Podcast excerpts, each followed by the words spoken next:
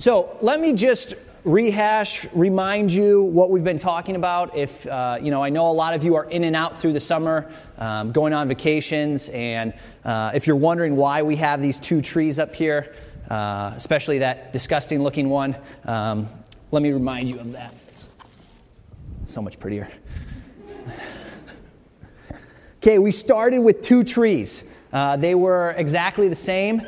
Uh, this has like cobwebs in it and um, they were both they both had the opportunity for growth. Uh, they both started to show little buds of fruit they're fig trees. Um, and this one over here we've actually taken care of. Uh, we we've watered it well except for this week um, but we will continue to water it.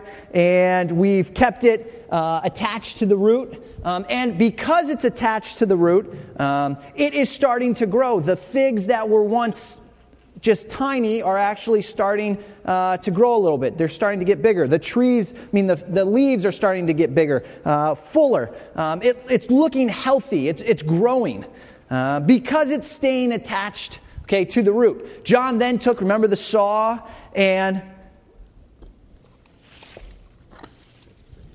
can you see it, kind of?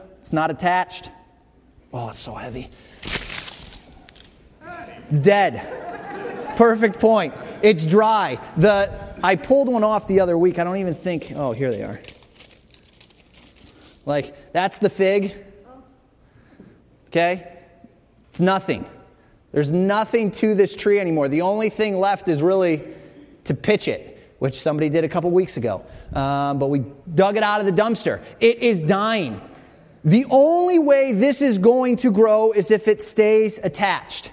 And so we're sh- trying to show you this example, this illustration that if we don't stay attached, connected, remember the word we used in the very beginning, abide. If we don't abide, okay, in the root, it's going to die. And so we're using these trees as an analogy for our lives that unless we stay connected, attached, unless we abide in Christ, in the root, we are going to end up looking like this. Now, every week, and they keep falling, we've been kind of placing these fake fruit on here as an example of kind of what we do in our own lives. We're not producing anything because we're not attached. And thus, we need to dress it up and make it look good. And so, we try to show these fruits that aren't real. I mean, they're, right? They're paper, but we're trying to make it look good. We're trying to make ourselves look good instead of staying attached, because staying attached takes time, right? That's kind of why we did name, name the title Seeds of Change, because it's a seed that starts, that God plants in us, right? And as He gives us His Holy Spirit, it starts to produce fruit. And this isn't something that's done overnight. This takes time, days, weeks, months, years, to start to produce this in your life.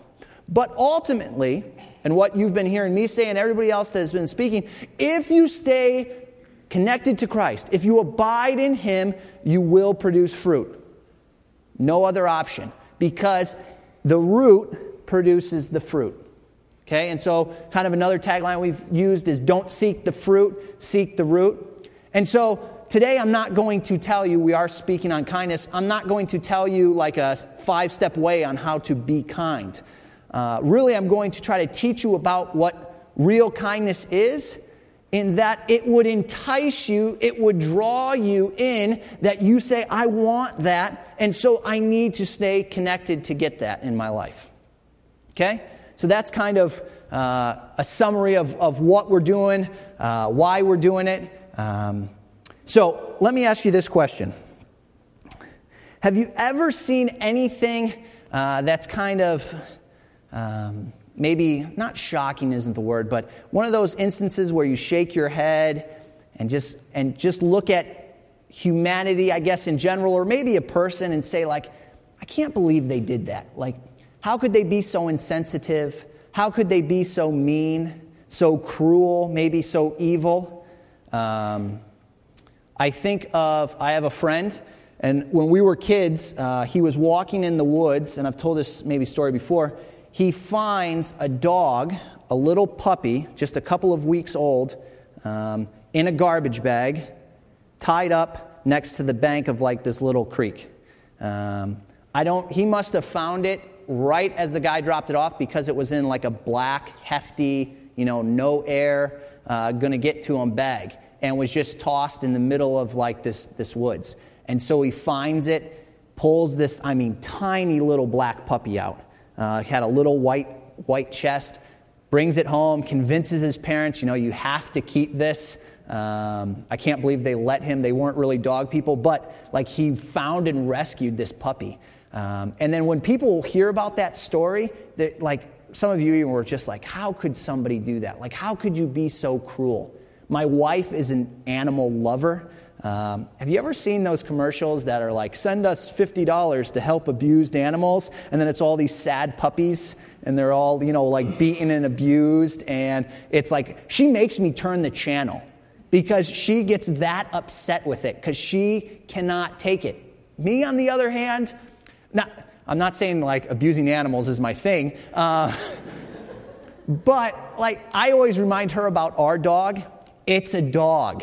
Um, like, some of see, this is the reaction I wanted. Because for some of you, go, how can you be like that? They, you know, they depend on you. They need you. Some of you with your dogs, they're like your children, even more than your children are, right? That's not really, like, that doesn't really get me shaking my head um, and, and thinking how cruel or mean people are. What really gets me um, is abuse, and it, this kind of relates to my job, is abuse or meanness shown to a child Maybe a lot of you are the same way, probably, especially if you have kids. When you see somebody being mean, cruel, evil to a child, it's just like horrifying. Um, that to me is where, like, like I can't even fathom when somebody is acting a way that's inappropriate to a child. Literally, like, that's what will make me cry because I can't believe, like, the cruelty of somebody, the meanness of somebody. Um, I've seen this already starting in my own son as he's starting to grow up. We were at a party recently, um, and he always wants to play with the big kids. You know, I'm always dragging him to youth group, so he thinks he's like, oh, I'm in seventh grade as a three year old. Um, and, you know, I'm just one of the guys. And he gets upset when the big kids don't want to play with him because he's like, I'm a big kid. And then when he's with kids his age, he calls them babies. Uh, and he's like, I don't want to play with that baby. When he was maybe two and a half, he said that one time. He goes, I said, Oh, do, do you like Zachary? No, he doesn't talk. He's a baby. And I'm like, Oh, okay. but we're at this party, and so he's hanging around some other kids that are probably maybe eight, nine years old. I mean, twice his size. And he has this balloon and he's running around with it. And one of the kids takes it from him. And I'm kind of just watching in the corner, you know, trying not to be, you know, like the helicopter parent and just like hovering over him. But, you know, I'm watching and the kid takes it and Prescott is like jumping for it, trying to grab it, you know, running after the kid, laughing, having a ball. But then all of a sudden something switches and Prescott realizes, I can't get the balloon. And so he asks the boy, Can I please have my balloon back? The boy just keeps laughing and dangling it over his head and like bopping his head with it like right? And this like it just starts to well up in me like i'm like like nine years old. This kid is already right like bullying my little three year old like i want to go over there. Not that i could you imagine like local youth pastor accused of strangling nine year old boy bopping him over the head with a balloon saying how do you like it I mean, that's what I wanted to do. Because then Prescott, when he realized he couldn't get it back, dropped his head. He's got this big pouty face, starts crying, and comes to find me. And I'm just going like, oh, right? Like that's that, you know, that's not as maybe as mean as throwing a puppy next to the river. Uh, but just the cruelty that kids sometimes have, especially towards other kids. Um, there's another example of this. Dina, would you put up that uh, website?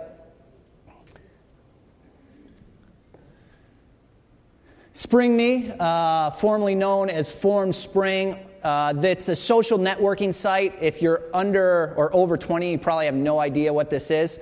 Um, it's also, there's another one called Ask.fm, which is much more popular right now. Uh, but basically, what this, these websites do is you create a profile, and then people can ask you questions without you knowing who they are. Right? Look at this is the reason I put it up. I love their tagline Ask and answer anything and anybody. Be yourself, be anonymous, be anyone. Join the conversation now. Can you see the recipe for disaster that this is? Okay, I'm just going to harp on it a little bit. I've went some of your students have these kind of accounts and they're just open to anybody. And so I can easily go look on them because they'll put it in their Facebook. Hey, go ask me something on Ask FM or, or Spring Me. And so people will go and then they'll ask them questions about themselves that they can then answer um, or not answer depending on the question. And then it shows you like how many questions I've answered. I've answered 280 questions. But this gets really evil and mean and cruel really quick, right? It starts, questions start going like, why are you a loser? Okay? Why are you ugly? They get even worse, maybe to shock you a little bit. Why are you a whore at school? I'm not kidding. Okay? Because when I can now do this, I have kind of this, this safety that nobody knows who I am, I am going to be as mean and cruel as possible. I had one girl several year, years ago that finally deleted her account after me telling her, delete this, delete this. She was going into depression over this. I'm not kidding, because of how cruel and mean students were. These websites have been openly criticized for causing suicides in teens. All over the world. You, this is like in tons of different languages. And this has happened all over the world because people just start bullying and picking on them. I read another study um, this week that I found really fascinating, and it said that they were studying bullies at school and why they bully. And there's multiple reasons, you know, abuse at home, or they've been abused, or have never been taught better. But a common thing that came up was they bullied because they liked it. Right? The internet is full of this, right? Just people trolling around being mean, cruel, evil. I read one, one, this is, I, see, this stuff is like unfathomable, unfathomable how somebody can do this. There was a diver for, the, for uh, Great Britain in 2012 that was supposed to win all these medals, and he didn't medal. And so he started to get criticized online, and a teen tweeted him and said, uh, let me get the exact quote for you.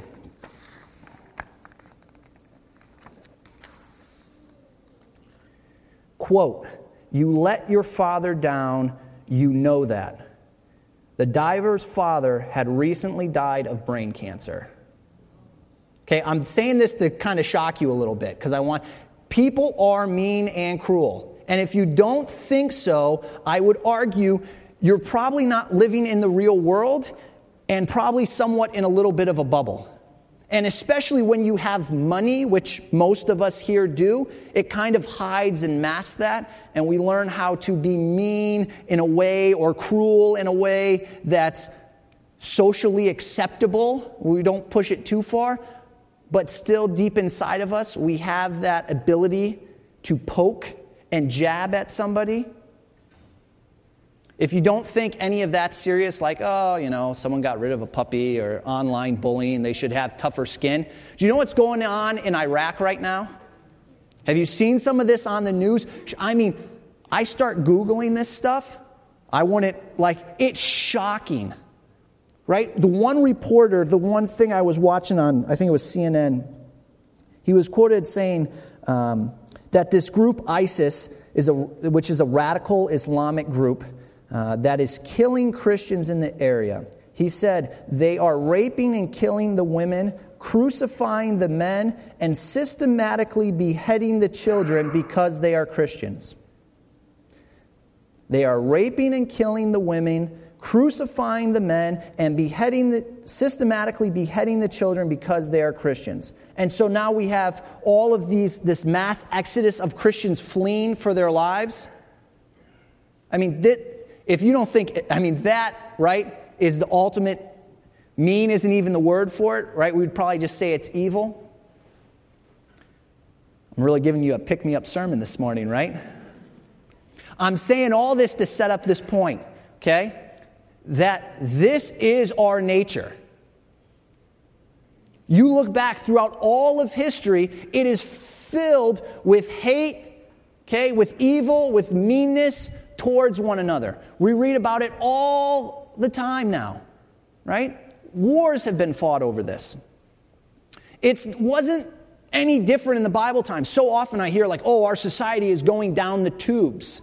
Like if we were how it was back in Bible times. Do you know how bad it was in Bible times? I can't even read you half of the stuff because I'd be pulled off the pulpit, right? It's that shocking, right? What is, remember Sodom and Gomorrah, what they were doing? Do you remember the story when the angels come and what happens to the women that are put out instead of them?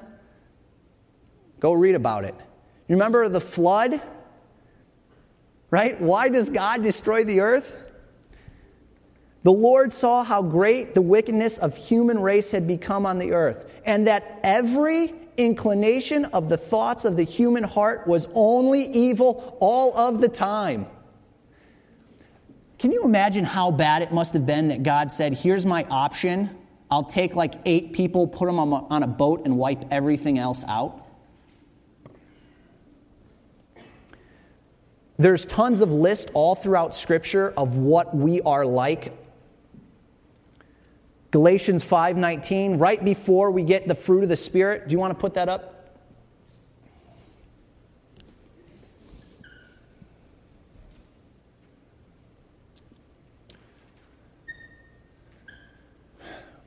So I say, live by the Spirit, and you will not gratify the desires of the sinful nature. For the sinful nature is, desires what is contrary to the Spirit, and the Spirit what is contrary to the sinful nature. They're in conflict with each other so that you do not do what you want. But if you are led by the Spirit, you are not under the law. Next one. This is what I want. The acts of the sinful nature are obvious. Obvious. Sexual immorality, impurity, debauchery, idolatry, and witchcraft hatred, discord, jealousy, fits of rage, selfish ambition, dissension, factions, and envy, drunkenness, orgies, and the like. I'm going to keep going with you. Can you put up um, Titus, the, the Titus one? Speaking again, what you are like apart from God. At one time, we too were foolish, disobedient, deceived, and enslaved by all kinds of passions and pleasures. We lived in malice and envy. This is the best one being hated and hating one another. I'm going to give you one more. Can you put up the Romans one? There is no one who understands, no one who seeks God. The before that, it says, There is no one righteous, right? There is no one who understands, no one who seeks God. All have turned away. They have together become worthless. There is no one who does good, not even one. This is our world. This is our society. This is human nature. I'm setting this up so that you realize that when we are talking about the fruits of the Spirit, it is nothing that you produce on your own. Because on your own, you produce that list. I've told the students before, I might have set it up here, I, I know I would be a disaster without Christ. Because all of that stuff, all of that evil, that's my flesh. That's in me. That's what I want to do naturally.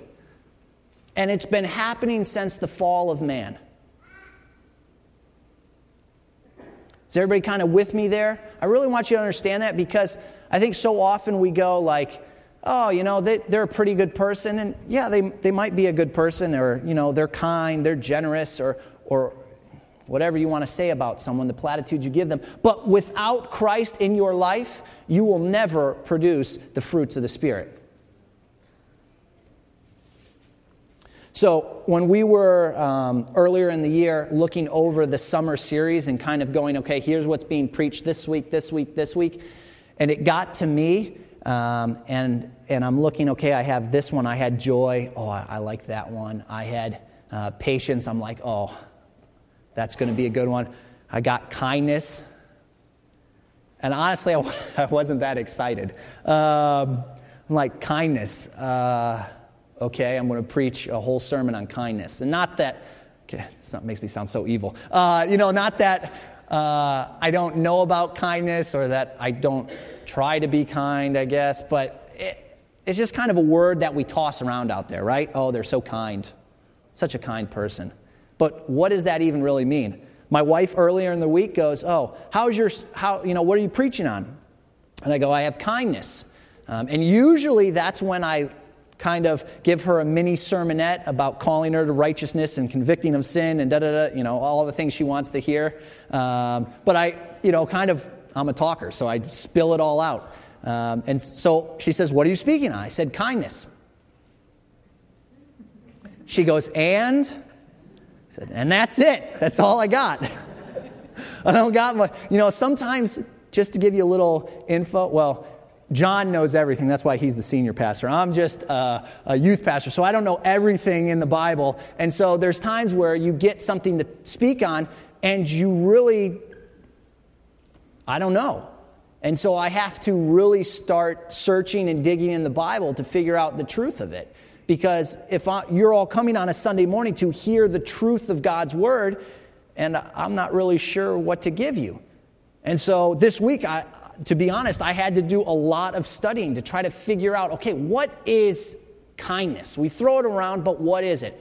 And so the first thing I always do um, is I start to try to figure out okay, what is like the root word? Like, what's the original word? Um, and, and so I went back to the, to the Galatians chapter and I, and I started reading about it. And the root word is Christotes. Sounds like a Mexican like appetizer. I'll like that's what I kept thinking every time. I was like practicing saying it. I'm like Christotes, Christotes. I'll take four Christotes, please. Right? It's like a deep fried. Get a dipping sauce. like that's. I just kept thinking about it, like that. It's a dish to eat. Um.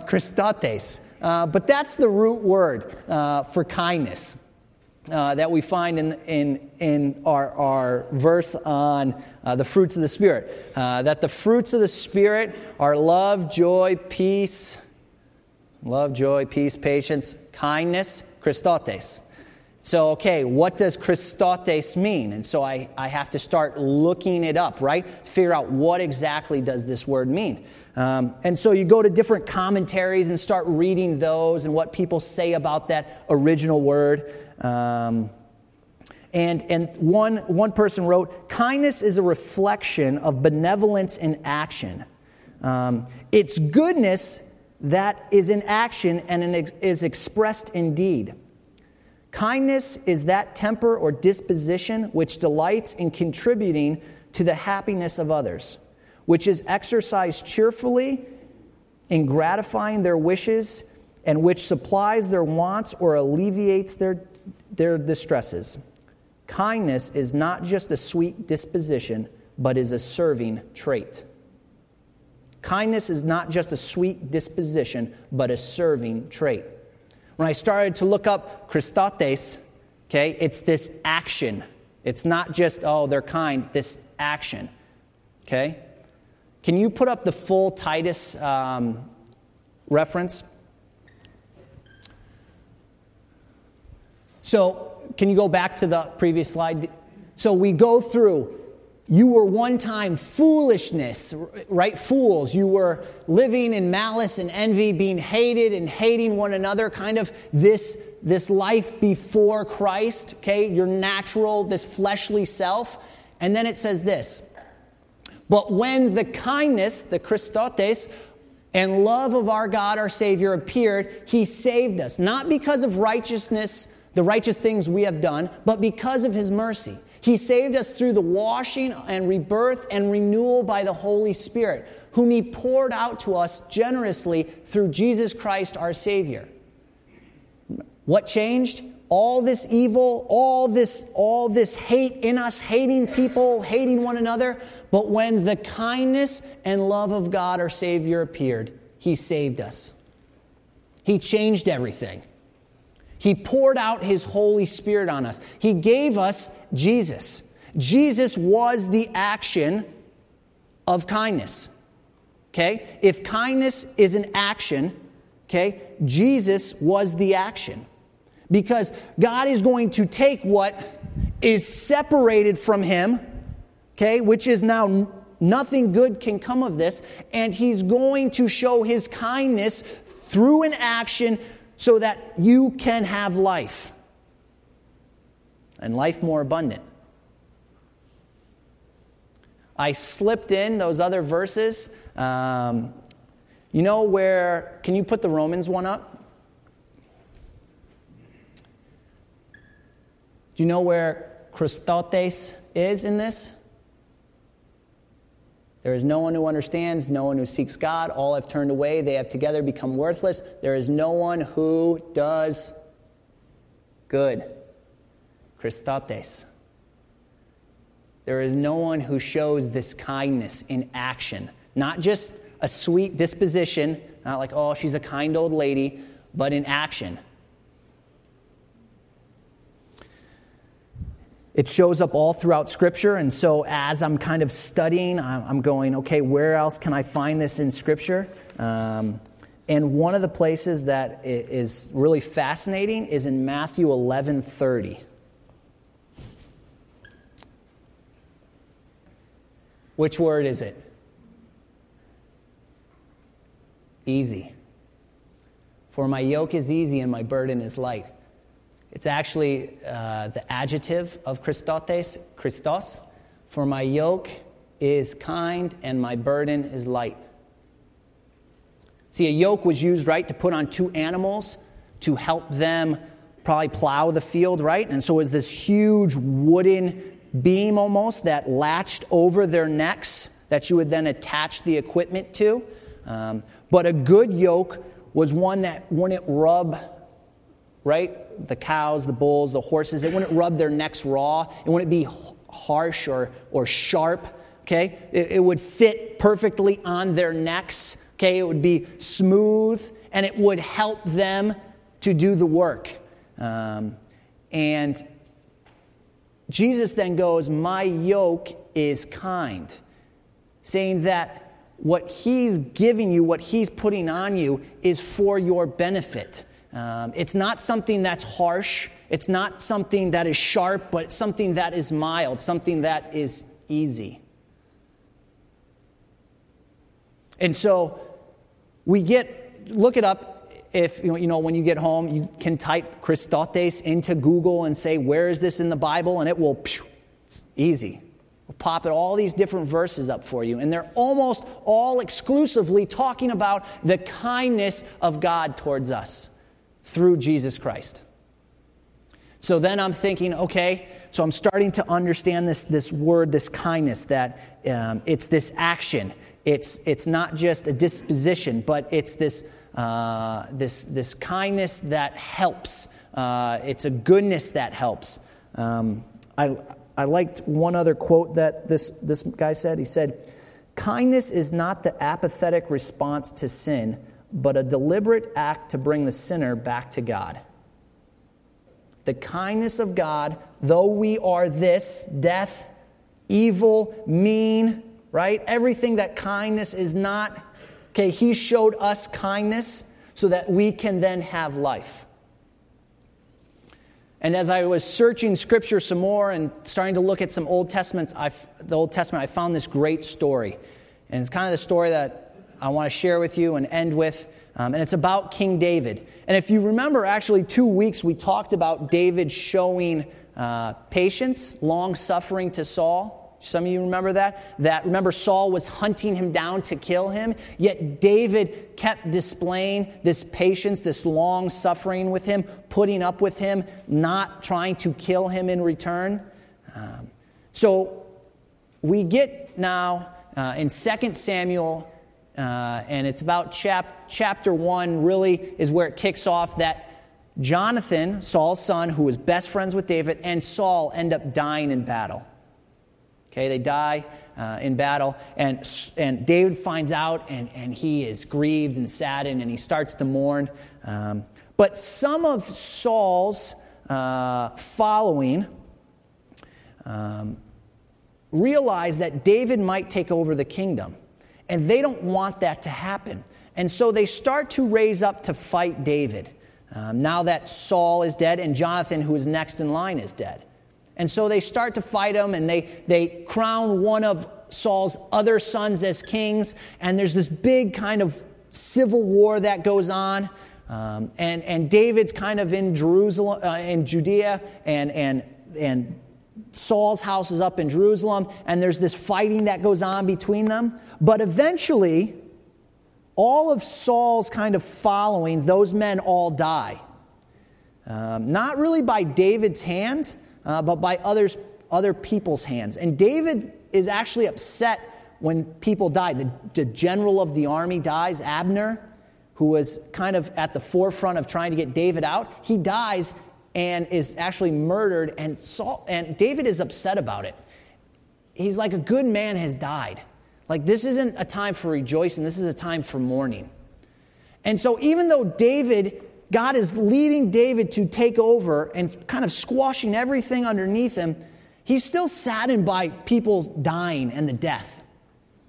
And so it says that David finally takes over the kingdom, and it kind of has some peace. He de- defeats the Philistines and some other Steens and Ites, right? And he fights them, and he has a little bit of peace in the land for a time. And this is where the story picks up. And he calls, he calls his servants, and, and he goes, Can you find anybody that's left of Saul's house? Is there any relative of Saul that's left? I want you to find them because I want to show kindness to them for the sake of Jonathan. See, Jonathan and him, right? You know the story, had been best friends. They had actually sworn to each other, right, to show kindness to one another. Jonathan helps him escape at one point from Saul, and David swears to him that, you know, he would be kind to his relatives. And so David wants to kind of fulfill that oath he took. And so he calls a servant and he says, Is there anyone left that's a relative of Jonathan? Anybody left? And there's one person left. The hardest name to pronounce in the Bible. I'm going to I'm gonna say it, and then I'm going to say it differently every time, probably, just so you know. Uh, but it's Mephibosheth. And Mephibosheth is the grandson of Saul, the son of Jonathan and he is this man that his actually, it says he is lame in both feet. And the reason he's lame in both feet, it talks about that when Saul and Jonathan die, his nurse picks him up and starts to flee the city. Now, why does she do this? Okay? Mephibosheth is next in line. David wants to be king. David is going to kill this little boy, five years old. And so she takes him and runs away. It says that in her haste, she falls, and that Mephibosheth becomes crippled. His, both his feet, it says, are lame. So, fast forward now many years, it says that Mephibosheth actually now has a son, and David is looking for someone to show kindness to. And so he calls uh, a servant and says, Can you find me anybody? And it comes out that the Mephibosheth is the last one left and he's lame in both feet, it says, and he's staying in Lodabar in somebody else's house. He's basically hiding. What's interesting is Lodabar means no pasture or no place of pasture, kind of signifying that Mephibosheth, though he was heir to Saul and to Jonathan, he didn't have anything. He was staying at someone else's house, right? Kind of couch surfing. And so David finds out that this guy exists, and he says, Bring him to me. Now, if you were Mephibosheth, this would be terrifying because David could be tying up all the loose ends, right? Anybody that could hurt my kingdom, taking care of them. So let's put that up there, and I'll read you um, what takes place in 2 Samuel chapter 9, starting in 6. When Mephibosheth, son of Jonathan, the son of Saul, came to David, he bowed down to pay him honor. And David said, Mephibosheth, your servant, he replied. Don't be afraid, David said to him, for I will surely show you kindness for the sake of your father Jonathan. I will restore to you all the land that belonged to your grandfather Saul, and you will always eat at my table. Mephibosheth bowed down and said, What is your servant that you should notice a dead dog like me? David calls this cripple someone who's been cast aside. It's really been on the run, a nobody. He calls him and he says, I want to show you kindness for the sake of Jonathan, your father. A verse er- earlier, he actually says, Can you put up the verse 3, Dina? The king asked, Is there no one still left in the house of Saul to whom I can show God's kindness? Is there no one left whom I can show God's kindness? Ziba answered the king, There is still a son of Jonathan. He is crippled in both feet. David is looking, searching for someone to show the kindness of God to them on behalf of Jonathan, his friend. And so he gets this cripple from Lo-debar, this man who has absolutely nothing, who is no one, who is staying in somebody else's house, and he calls them and he says, I want to show you kindness. And he gives them, he gives Mephibosheth all of the land that Saul had. He goes on to give him all the servants that Saul had and all the servants' kids that Saul had had. He gives him basically more than what Saul had. And then he goes, I want you to eat at my table. You're going to eat with me every day at my table as one of my sons. I want to show you kindness for your father, Jonathan. I have honestly can never remember reading this story. It's like an obscure one chapter kind of reference that is tossed in there, um, and we can miss it. But here's why I love it because you and I are Mephibosheth. You and I are lame and crippled apart from God, apart from the king. Let me read you a couple. Just like Mephibosheth, we are hiding, poor, weak, and lame. We are separated from the king because of our wicked ancestors. We are separated from the king because of our deliberate actions. We, are sep- we separate ourselves from the king because we don't know him and his love for us. See, David never said, I'm going to come after all of Saul's family and kill them. But instantaneously, when Saul and Jonathan died, that's what everybody thought. That would be the natural thing to do. And so they run. And so, because Mephibosheth doesn't know the king and his love, he hides. The king's kindness is extended to us for the sake of another. David extends kindness, God's kindness, to Mephibosheth for the sake of Jonathan. The king's kindness is based on a covenant. The king returns to us what we lost in hiding from him. We are received as sons at the king's table with access to the king and fellowship with him. It goes on to say that Mephibosheth spends the rest of his life at David's table.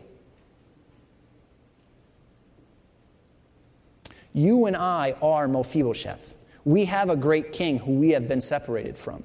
But because of his kindness, we sit at the table. We have life. But here's, if the band you guys want to come up, here's what I want to leave you with. You are not just Mephibosheth, you are also David. You have been shown a great kindness. Okay? And now the fruit of that should be producing more kindness. Look what David did for Mephibosheth.